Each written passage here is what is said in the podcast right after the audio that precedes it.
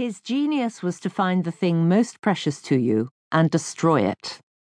One afternoon at the end of a school day, he came up behind my friend Karen, who was sporting a new woolly hat of a pale and pretty blue with a large fluffy bobble on the top.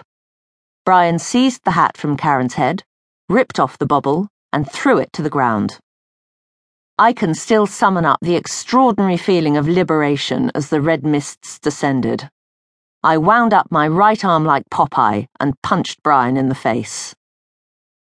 It was a fantastic blow. Brian was knocked flat. As he made to get to his feet, his eye was already swelling shut.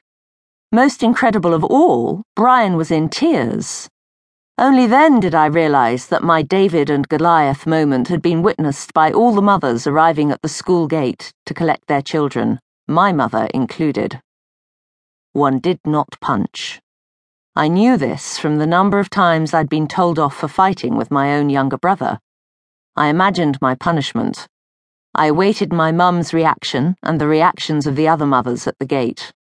I was proudly unrepentant, but I knew I was also in any amount of trouble. The punishment never came. Someone, one of the teachers, I think, picked Brian up and brushed him down. There was laughter there was an air, astonishingly, of adult approval. My mum, who seemed embarrassed, took my hand and began to hustle me down the road. Well, what did he expect? One of her friends remarked, above my head. She's a redhead. She's a redhead. I was five years old, and I had just learned two very important lessons. One, that the world has expectations of redheads, and two, that those expectations give you a license not granted to blondes or brunettes. I was expected to lose my temper. I dutifully produced appalling tantrums as a child. I was meant to be confident, assertive, and if I wished, slightly cooky.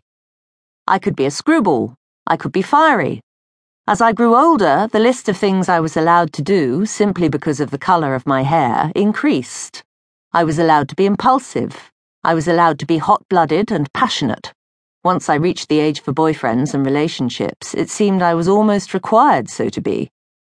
The assumptions and expectations the world made about me and my fellow redheads were endless. I must be Irish or Scottish. I must be artistic. I must be spiritual. Was I by any chance psychic? And I must be good in bed. There's a point where all those musts start taking on the tone of a command. She's a redhead. That was all the world need know, apparently, to know me. I grew up, and the world got bigger, too.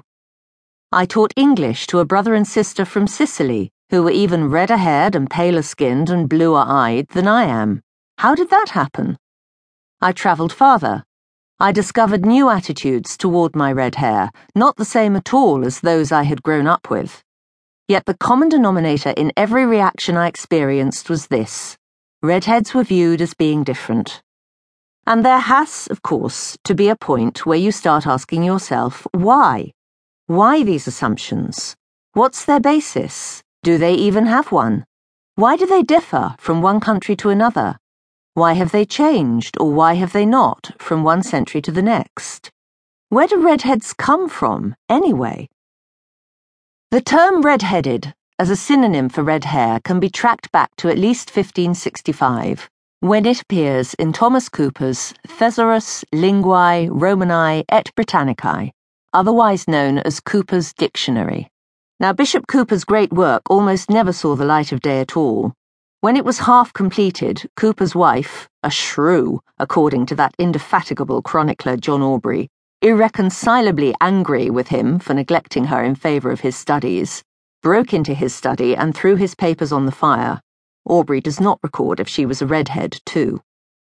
Cooper's mighty achievement, admired by no less a redhead than Elizabeth I, who made its author Dean of Christchurch, Oxford, as reward for his labours, is a building block of the English language and is believed to have been one of the most significant resources used by that great word smelter William Shakespeare. But the specific chromosome responsible for red hair was only identified in 1995 by Professor Jonathan Rees of the Department of Dermatology at the University of Edinburgh. So, for almost the entirety